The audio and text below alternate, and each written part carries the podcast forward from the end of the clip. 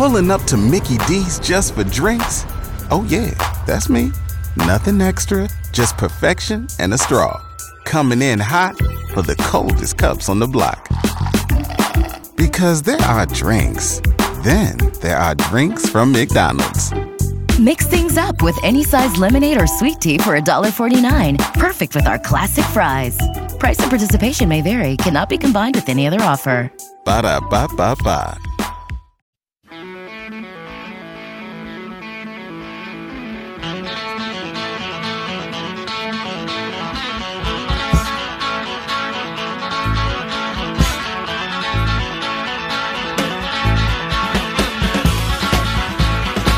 Welcome in to Sports Talk. It's a Thursday.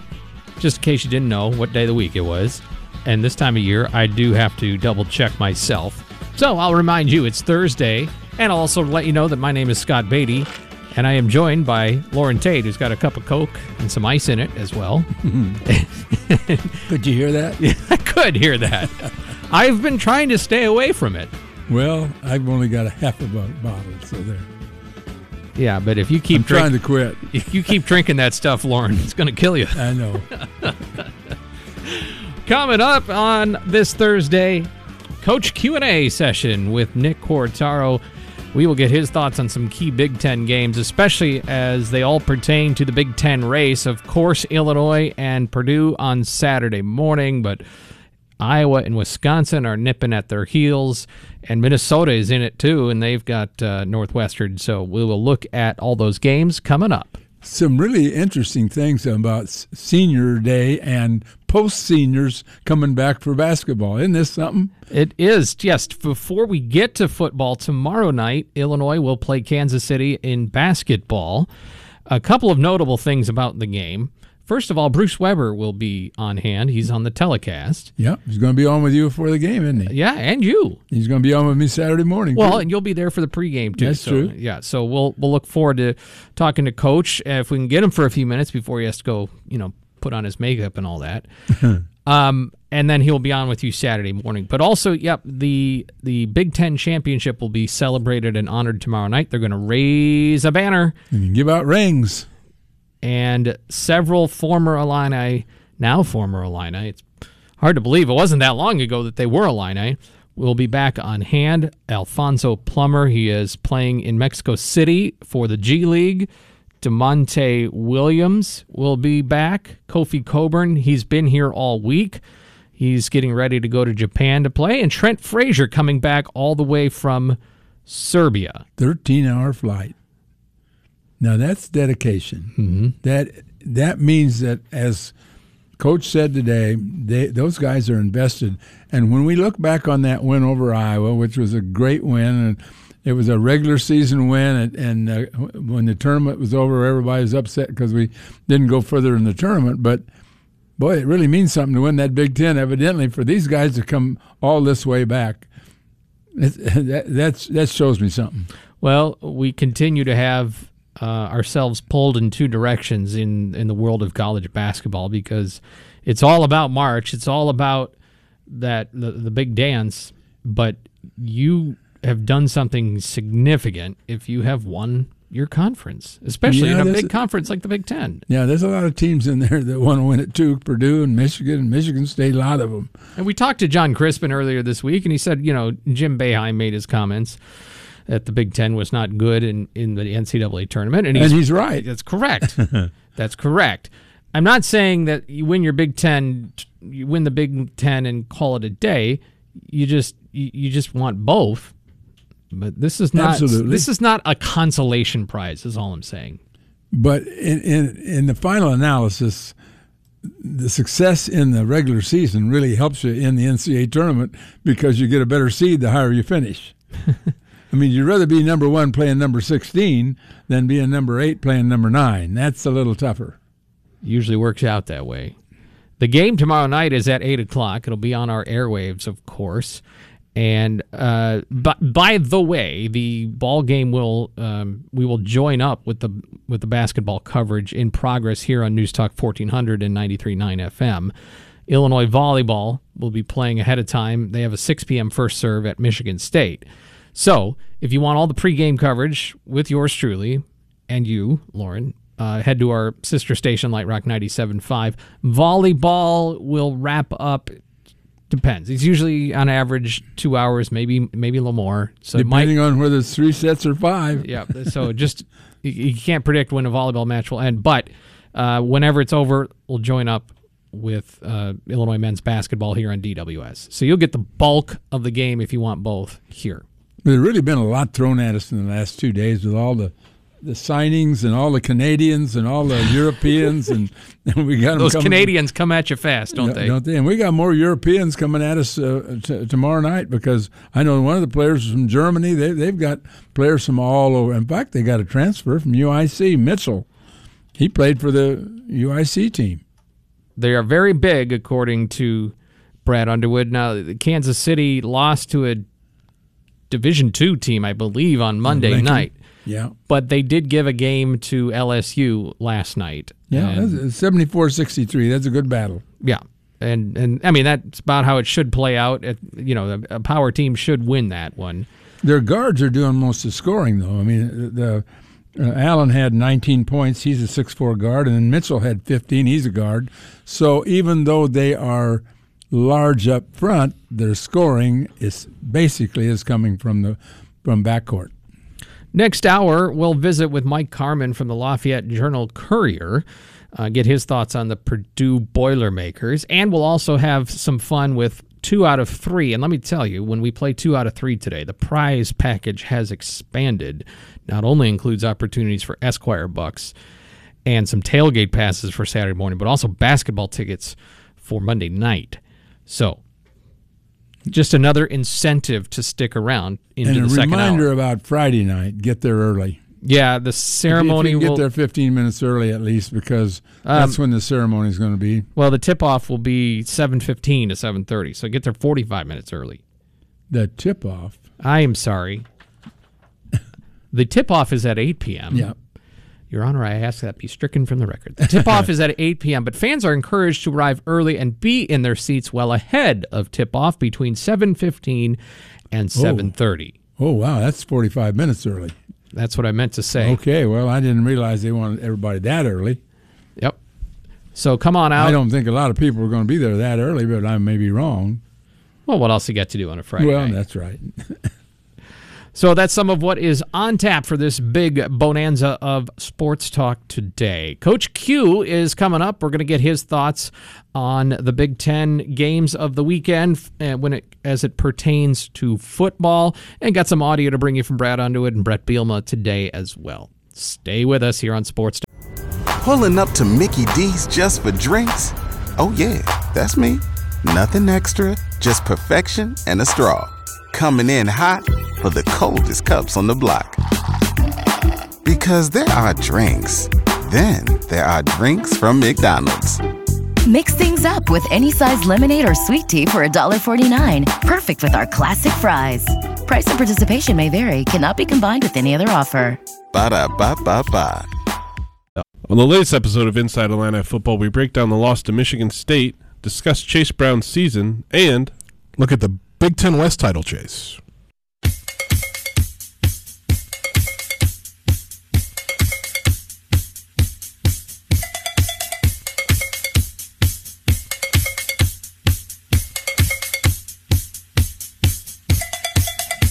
Welcome back on Sports Talk. Hey, keep listening to WDWS for your chance to win tickets to WWE Road to WrestleMania.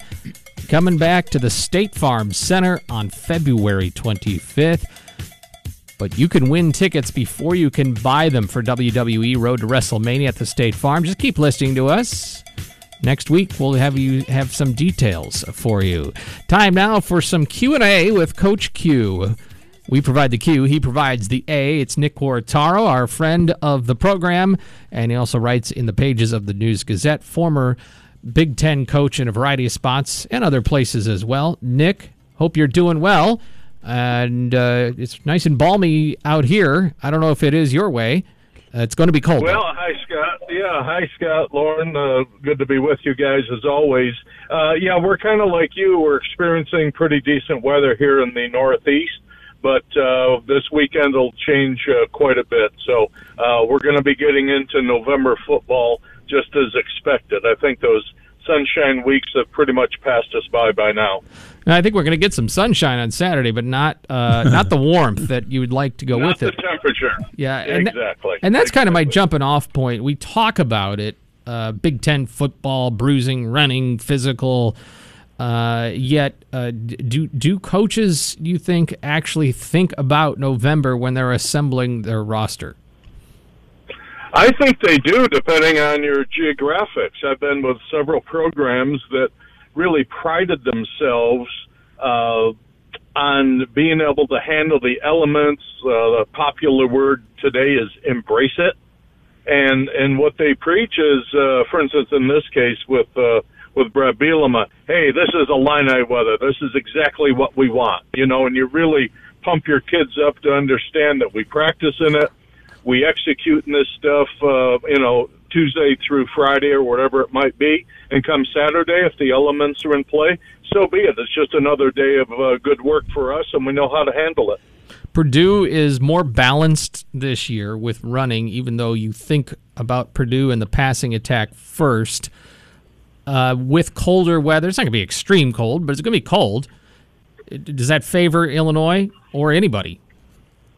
Well, I, I would think that if the wind uh, plays into it, I've been looking just like you guys have. There will be some wind for sure, which will make the wind chill a little bit tougher. Uh, these days, receivers got all kinds of high tech gloves that should help them catch the ball. So I don't know that that will adversely affect uh, Purdue in their pass game. But still, when it comes down to it, uh, the team that can run it, the team that can defend the run, I really believe, especially in this game and actually the last three here for the Illini, all three of those games will be determined by who handles the run best offensively and defensively.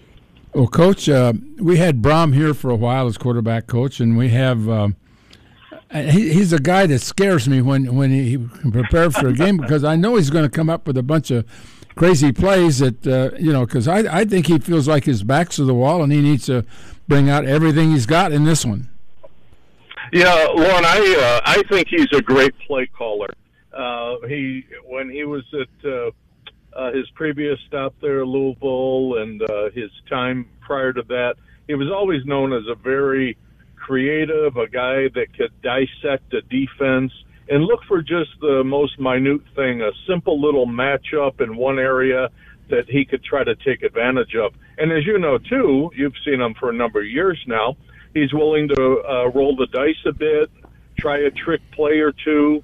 And you know, in games like this, you know, he comes in as a just about a touchdown underdog, and you're really playing uh, in their case, especially Purdue's case, a chance to hang in there in the Big Ten West title run. He's going to pull out all the stops. So I think that really requires Ryan Walters and the defensive staff. I'm sure they've been doing it all week. Is to make sure their guys are extremely disciplined, extremely dedicated to doing just their job, but doing it really, really well, and not try to do too much. Just do what the defense calls, take care of your assignment, your responsibility, and execute it as best as you can, and you'll hold up about against just about everything. Yeah, and expect the unexpected because it's coming. Uh, by the way, they just got one. Uh, they got one really good re- receiver, Jones, the transfer from from Iowa. Uh, do you see Witherspoon uh, pairing up against him pretty much?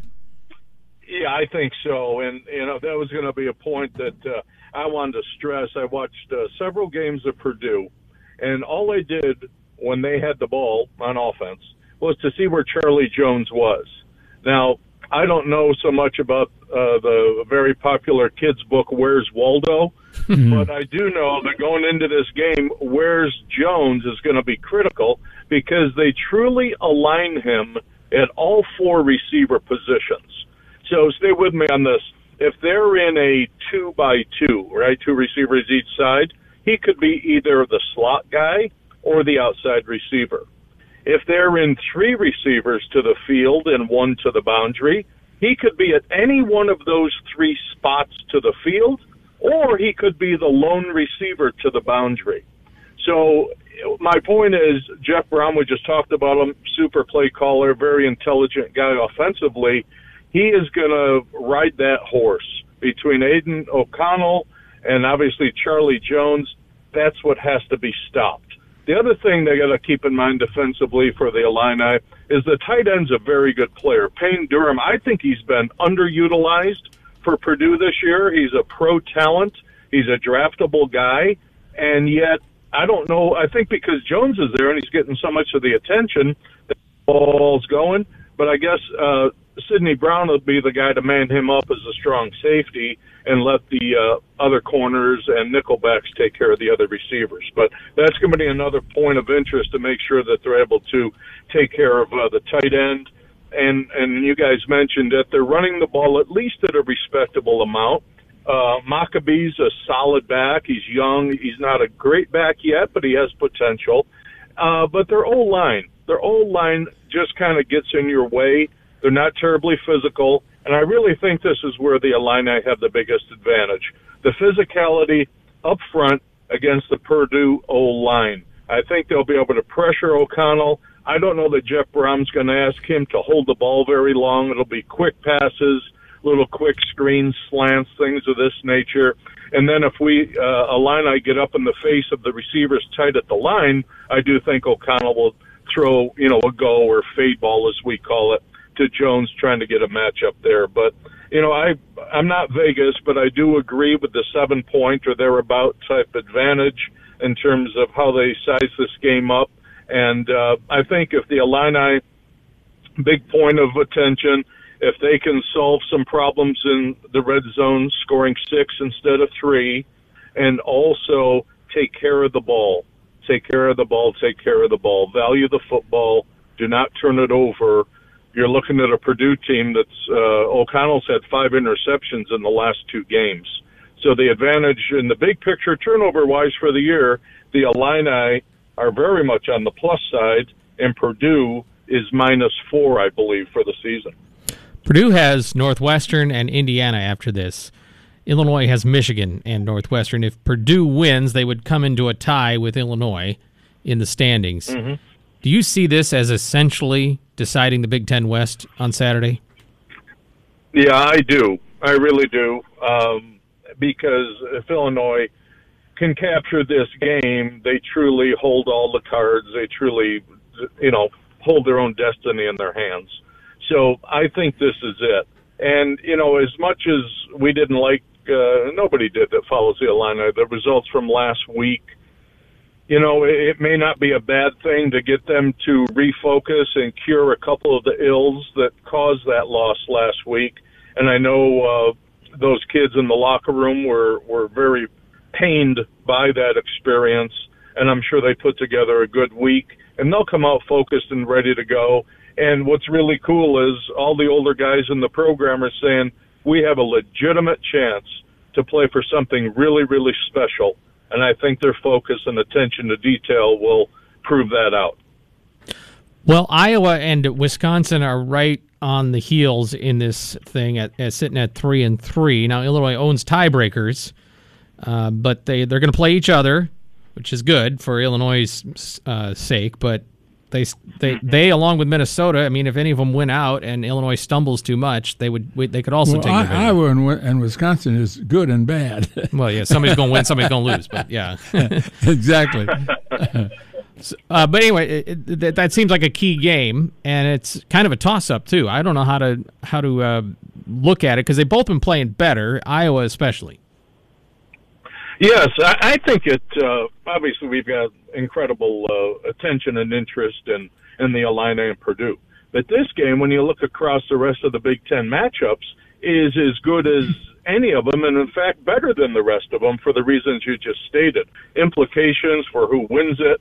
So the teams are playing. Both of them are playing for bowl eligibility, and they're both playing to stay in the hunt in the Big Ten West. So it has a, a tremendous meaning. Um, I think both teams have uh, shown more of what we thought they would be here in the last two weeks. The offenses, in particular, have picked up on on both uh, the Badgers and the Hawkeyes. And uh, you know, Wisconsin last two weeks beat Purdue, up there a few weeks ago, and then they had a really nice wind in the windy days uh, up in Madison last week against Maryland, which was, a, I thought, a really good win. Iowa in the last two weeks uh, beat a struggling Northwestern team, and then of course really played super defense and did a good job offensively in beating the Boilermakers 24-3. So I think you know what we're going to see in this one is that in Vegas uh, seems to believe this. The over under is a mere 35 points. 35 points is all total points between the two teams, over and under. So that tells you it's going to be a, a slugfest. Uh, one uh, up front, certainly. Iowa proved last week. I don't know if you guys saw it or read or you know heard things. They probably played more man-to-man defensive coverage against Purdue's receivers than they have anybody all year. Hmm. So what that means to me is if they can do that against Purdue, they certainly can do it against Wisconsin. And if you're able to play tough man coverage against Wisconsin, that way you can dedicate another guy to stopping the run, which you have to do to slow down Braylon Allen.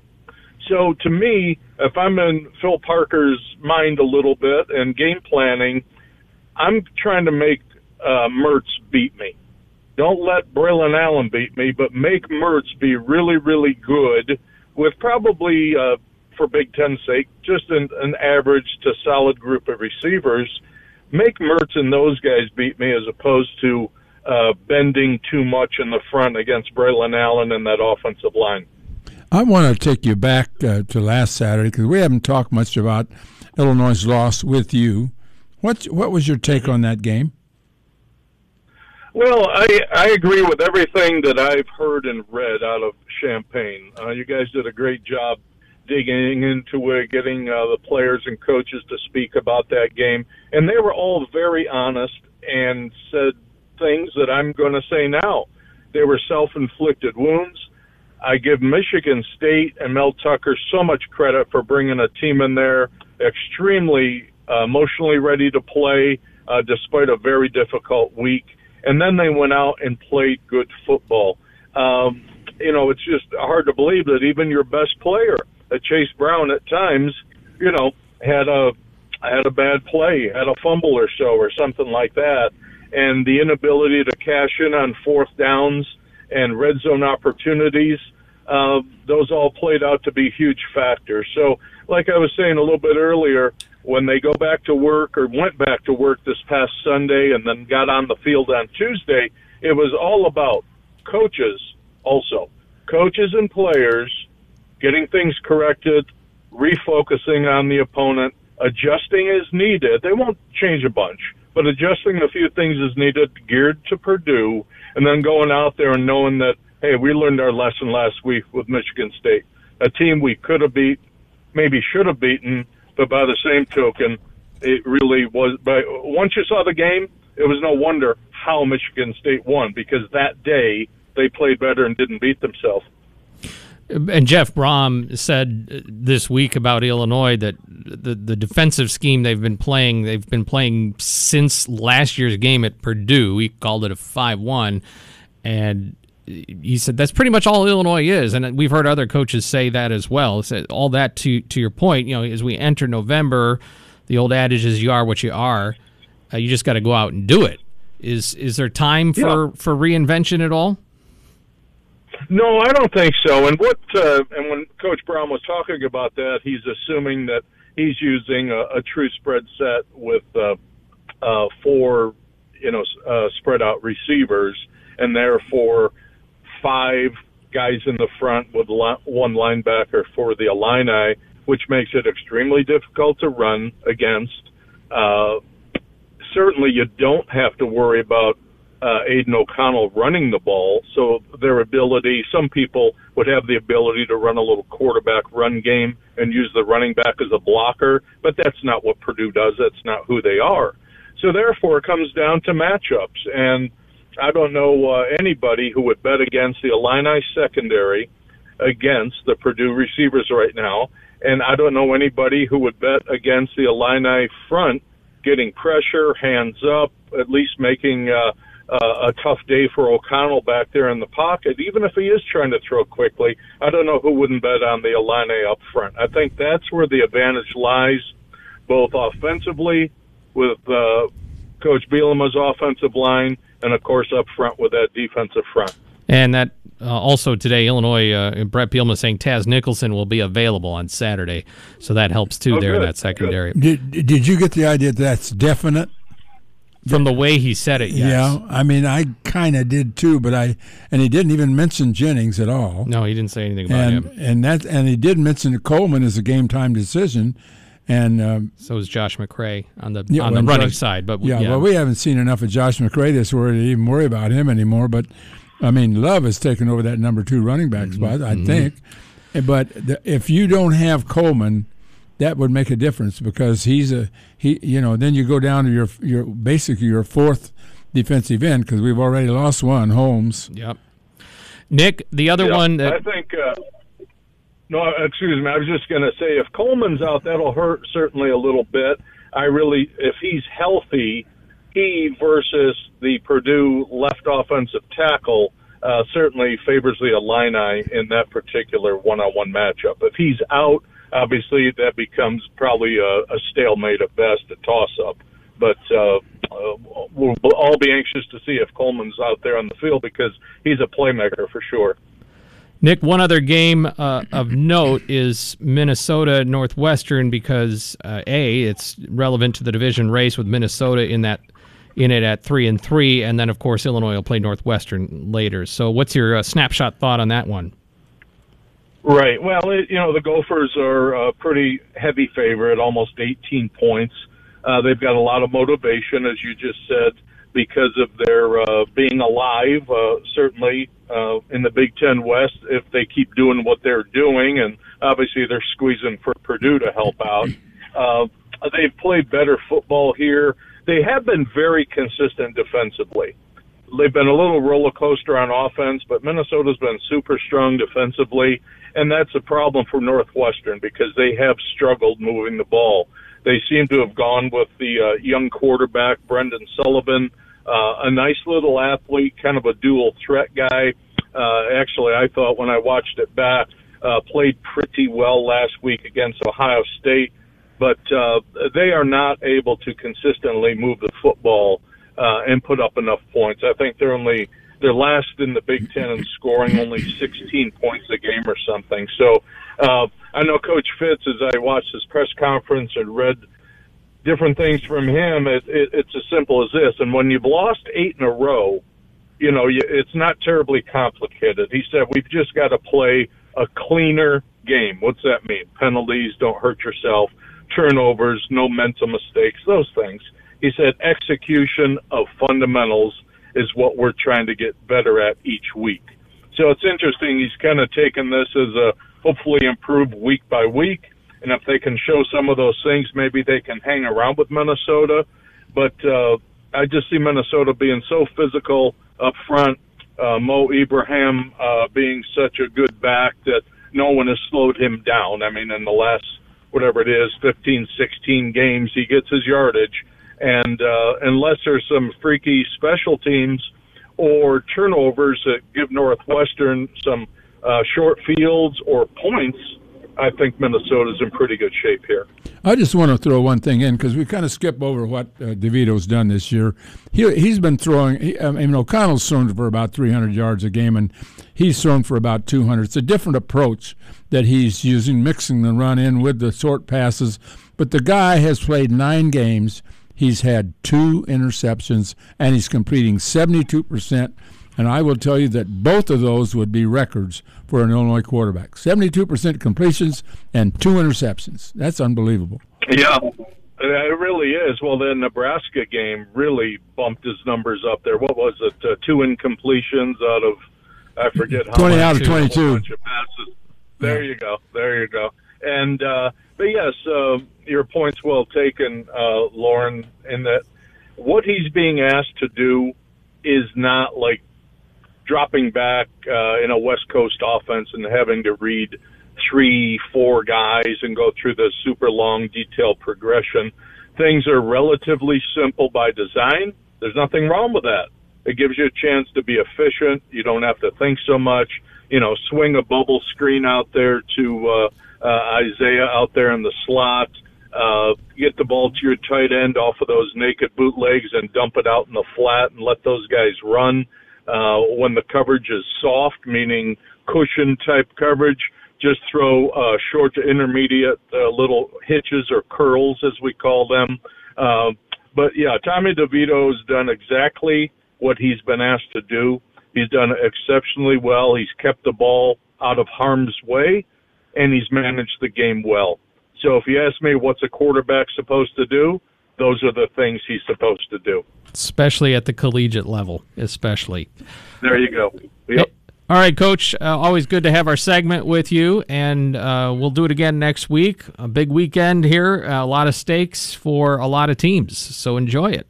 Yeah, yeah, looking forward to it. This is uh, this is why we're fans. This is why guys play and coach, and that's why people go to the stadium to be in games like this. So everybody have fun with this one. Great to be with you guys. Likewise. Thanks so much, Coach Nick Quartaro. Illinois is a favorite by about uh, six and a half. Iowa a favorite. Uh, sorry, Wisconsin a favorite on the road by about a one and a half. I'm not so sure about that one. Yeah, it's just a toss-up game. Nobody knows how that one's going to turn out. It's going to be a, a, a line struggle. Ohio State is favored by 40 over Indiana. That's a lot. I'm not. I, I might take it just because that's hard to do. What do you think Ohio State would be favored against Illinois? Or let's just put it different. What do you think Michigan will be uh, over Illinois next week? 10. Nah, 10. It'll be more than that. You think? Yeah. I think so. Yeah. I was trying to be generous. maybe well, maybe 10 if it was here. Well, who's the best, Michigan or Ohio State? Let me put that to you. Neutral field. Be Ohio careful. State. Ohio State. I, I, would have said Ohio State, but I but I've noticed that they don't run the ball too well. Mm-hmm. And I noticed that, that Michigan's. Uh, I noticed that Penn State led them in the fourth quarter two weeks ago, and I noticed that Saturday Northwestern hung right with them. It was fourteen to seven midway in the fourth quarter, and Northwestern's marching to tie the game. I think Ohio State didn't get there. I think Ohio State and Michigan ought to play every year. That's just my thought. How about the last game of the year? Back in a moment. You're listening to Sports Talk on DWS. Everybody in your crew identifies as either Big Mac Burger, McNuggets, or McCrispy Sandwich, but you're the filet fish Sandwich all day. That crispy fish, that savory tartar sauce, that melty cheese, that pillowy bun. Yeah, you get it every time. And if you love the filet of fish, right now you can catch two of the classics you love for just $6. Limited time only. Price and participation may vary. Cannot be combined with any other offer. Single item at regular price. Ba da ba ba ba. Illini volleyball is on the road this week in the state of Michigan. They'll take on Michigan State Friday night at 6. All the play-by-play action right here on DWS Friday night.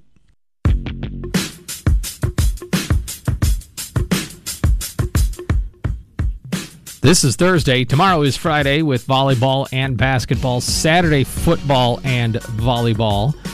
Sunday, women's hoops. They're off to 1 0 start, by the way. Looked, I, I, I, get the, the the competition was not the level of the Big Ten. No, it's a good start, though. They doubled them up, yep. Uh, just about 75 40. Maybe getting and, better guard play, you think? I think so. The addition of and Genesis a good. She's a good frontline player and a good rebounder. I mean, she led the Big Ten in rebounding last year, and now she's scoring double figures. She's going to be a double double all year, isn't she? Could well be. We will see. The competition will ratchet up for them when they get into Big Ten play tomorrow night. As we mentioned at the outset, Illinois men's basketball against Kansas City, but there's a ring ceremony and a banner raising before that. Did you get a lot of emotions nickname, though? when you raise a banner? uh, saying you're a you're a Big Ten champion. Um, those stay up there for as long as they keep them up, I guess, or as long as the building's up, and, and maybe forever. Um, and uh, and then you get a ring, and in, in in the sport of basketball, we play for those, and that's the ultimate um, sign of success. Uh, I think it's uh, it's really exciting to me to know that Trent Frazier got on a plane and flew 13 hours uh, so he could be here for this. Um, Da'Monte Williams will be here for this. Uh, Kofi stayed so he could be here for this. Uh, we've got reports Alfonso Plummer's coming back. Um, he's been in, in Mexico with the G League team, um, and um, every indication is he'll be here. And when guys interrupt everything they're doing to become part of something uh, that's really special, um, I think that speaks volumes to their their level of, of uh, investment in Illinois basketball. And uh, I, I, I, love those guys. I'm, I'm excited for them to have to have their night. Uh, so we'll do that. Uh, I hope all the fans come out early. You know, I hope they're here to celebrate that moment. Uh, as we celebrated the moment when we when we won it on the court, and I hope there's everybody here to uh, to remember that um, that day, that night, and uh, celebrate it one last time for that group and, and for them to come back. Um, I hope that uh, all of our fans are here to, to show them the love that they deserve because there's there's there's a lot of a lot of investment uh, from Da'Monte, from from from Trent, all those guys uh, to making that happen, and, and those two in particular uh, were here when it was when it was rocky, you know, when it was getting started. So he um, he almost gets choked up sometimes when he talks about Trent Frazier and Da'Monte Williams. They meant a lot to him. They came back for that fifth year. It was important. I never, I will not forget Trent Frazier's uh, adamant stance that he was committed to staying in Illinois when Brad Underwood got hired, because John Groce was his guy. John That's Groce right. was the one that he recorded was recruited him. by Groce, wasn't he? and and then for him to stay through all of it at times when everybody was bailing. So, but I think Underwood knew that he could build with him. Well, the people who bailed got a little push. I don't think that Underwood lost anybody that he really wanted to keep. There was a lot of stress when a lot of that roster was turning over, and uh, I'll never forget a, a not somebody who not somebody in the media, just a friend that just said, "Were you winning with those guys?" I said, "They weren't really winning." He goes, "What's everyone so upset about?" now that's a little too simplistic and and and, and not to be mean to to the players that left. But Well, Brad Underwood needed his guys. I will tell you one thing about this uh, team this year that I hadn't thought about uh, because a member of my family said they watched the first game on TV and they had a hard time recognizing everybody. They hadn't. They didn't know who everybody was. There, there's so many new guys. You know, after all these years of watching, Fra- you knew if Frazier had the ball, you knew it was him. If, if Well, you Io still can the- recognize Trent Frazier out there. you always recognize Kofi, right? You'd re- you and and this team has Mm-hmm. got four new freshmen and two transfers that a lot of people have never seen. Well, I joke that you can still see Trent Frazier out there because Sencire Harris Well, wears number one, and he's point, got the yeah. headband and the hair the similar he way. He does look like him, right? Uh, but no, yeah, yeah, that's right. There's a lot of new faces. He did something the other day nobody noticed, I don't think, but he's left-handed, and he made two baskets on runners right-handed. I don't mean those; they were not layups. Those are like five, six, seven, eight foot shots, moving shots that he shot right-handed and made. Yeah, he this he could be kind of a surprise guy. He could he could. We're one game in. He could got- be kind of that key spark guy off the awful bench. lot of athleticism. He can leap. But the guy that didn't even play all that well that impressed me, Ty Rodgers. Oh, I thought he played well. I I I I think they think there's a lot more coming from him. Well, you're going to get a lot more of the same. You're not going to get a lot of scoring. Mhm. I'll tell you that. Yep. But he's going to be a, a, a vital guy on that team for four years, I think. The other thing that Brad Underwood said he has shown his team multiple times now was a Terrence Shannon. Uh, he ended up on his he ended up on the floor somehow, and then sprinted the other way and and got a block or an Mhm. offensive. He blocked and fell down, and then sprinted the other way and got a key offensive rebound and Tipped it, yeah. uh, the the whole thing. So Underwood said that's been displayed to the team a few times now, as well as I think numerous Trent Frazier plays that they're all tired of. They're getting tired of, right. well, Trent Frazier's getting a banner and a ring tomorrow. All right, we'll be right back in a moment. We'll transition to the next hour. Mike Carmin will help us understand the Purdue football team a little bit more next hour. We're also going to play two out of three. I've got tickets to an upcoming basketball game. You're listening to Sports Talk on DWS. Friday night, the Illini men's basketball team take on the Kangaroos of Missouri, Kansas City. Coming up on Friday night at 8 o'clock. Our game day coverage at 6 from State Farm Center on DWS. Lauren, we learned a little bit more too about uh, Bret Bielema's thoughts on extending his offensive coordinator Barry Lunney Jr. and what may be coming down the pipe as well for Ryan Walters. It really started when I was hired with Josh. Um, you know, we had a, a, base pool that started with my original staff and talked about where it was, but you know. Uh, if a, someone like if you have a good coach, Coach Fry always used to say, right? If you have a good coach, you can't keep him long enough. If you have a bad coach, can't get rid of him quick enough, right? And and once we had a situation where last year, uh, you realize what we were doing defensively. Josh came to me about uh, the extension for Ryan, and that set the precedent for where we are this year. Um, going into bye week one, we sat down, talked about our two coordinators. It's always to me it starts with the coordinators and then it permeates down. So we began discussions uh, with Barry and uh, Ryan. Barry's uh, obviously was agreed to and talked to. Uh, we're still working with Ryan. Ryan is obviously a very accomplished coach, and um, I think he knows and understands how much we love him and what he's done. It's just there's a lot of irons in the fire with that one that we got to continue to work forward. Uh, our strength staff, uh, our, our, assistant coaches, uh, anything I can do to keep the good ones around us, we got to be able to do it. Well, he said Ryan Walters. There's a few extra irons in the fire there. Well, what maybe so, be? and you know he's going to have to find out uh, whether he has any good offers when the season's over. But uh, he's going to get a bonus. You know, there's no doubt about that. When you're number one in, in the country in points allowed, isn't that what you're supposed to do? Mm-hmm. I mean, he's he's setting Illinois setting all kinds of records so far. If they can just finish the season this way, they got a, a decent shot at it. Win two more, and they are headed to Indianapolis for the Big Ten title game. Sir, we'll hear you tomorrow night, courtside, State Farm right. Center. 6 o'clock for pregame coverage. Hour two is coming up, WDWS Champaign Urbana.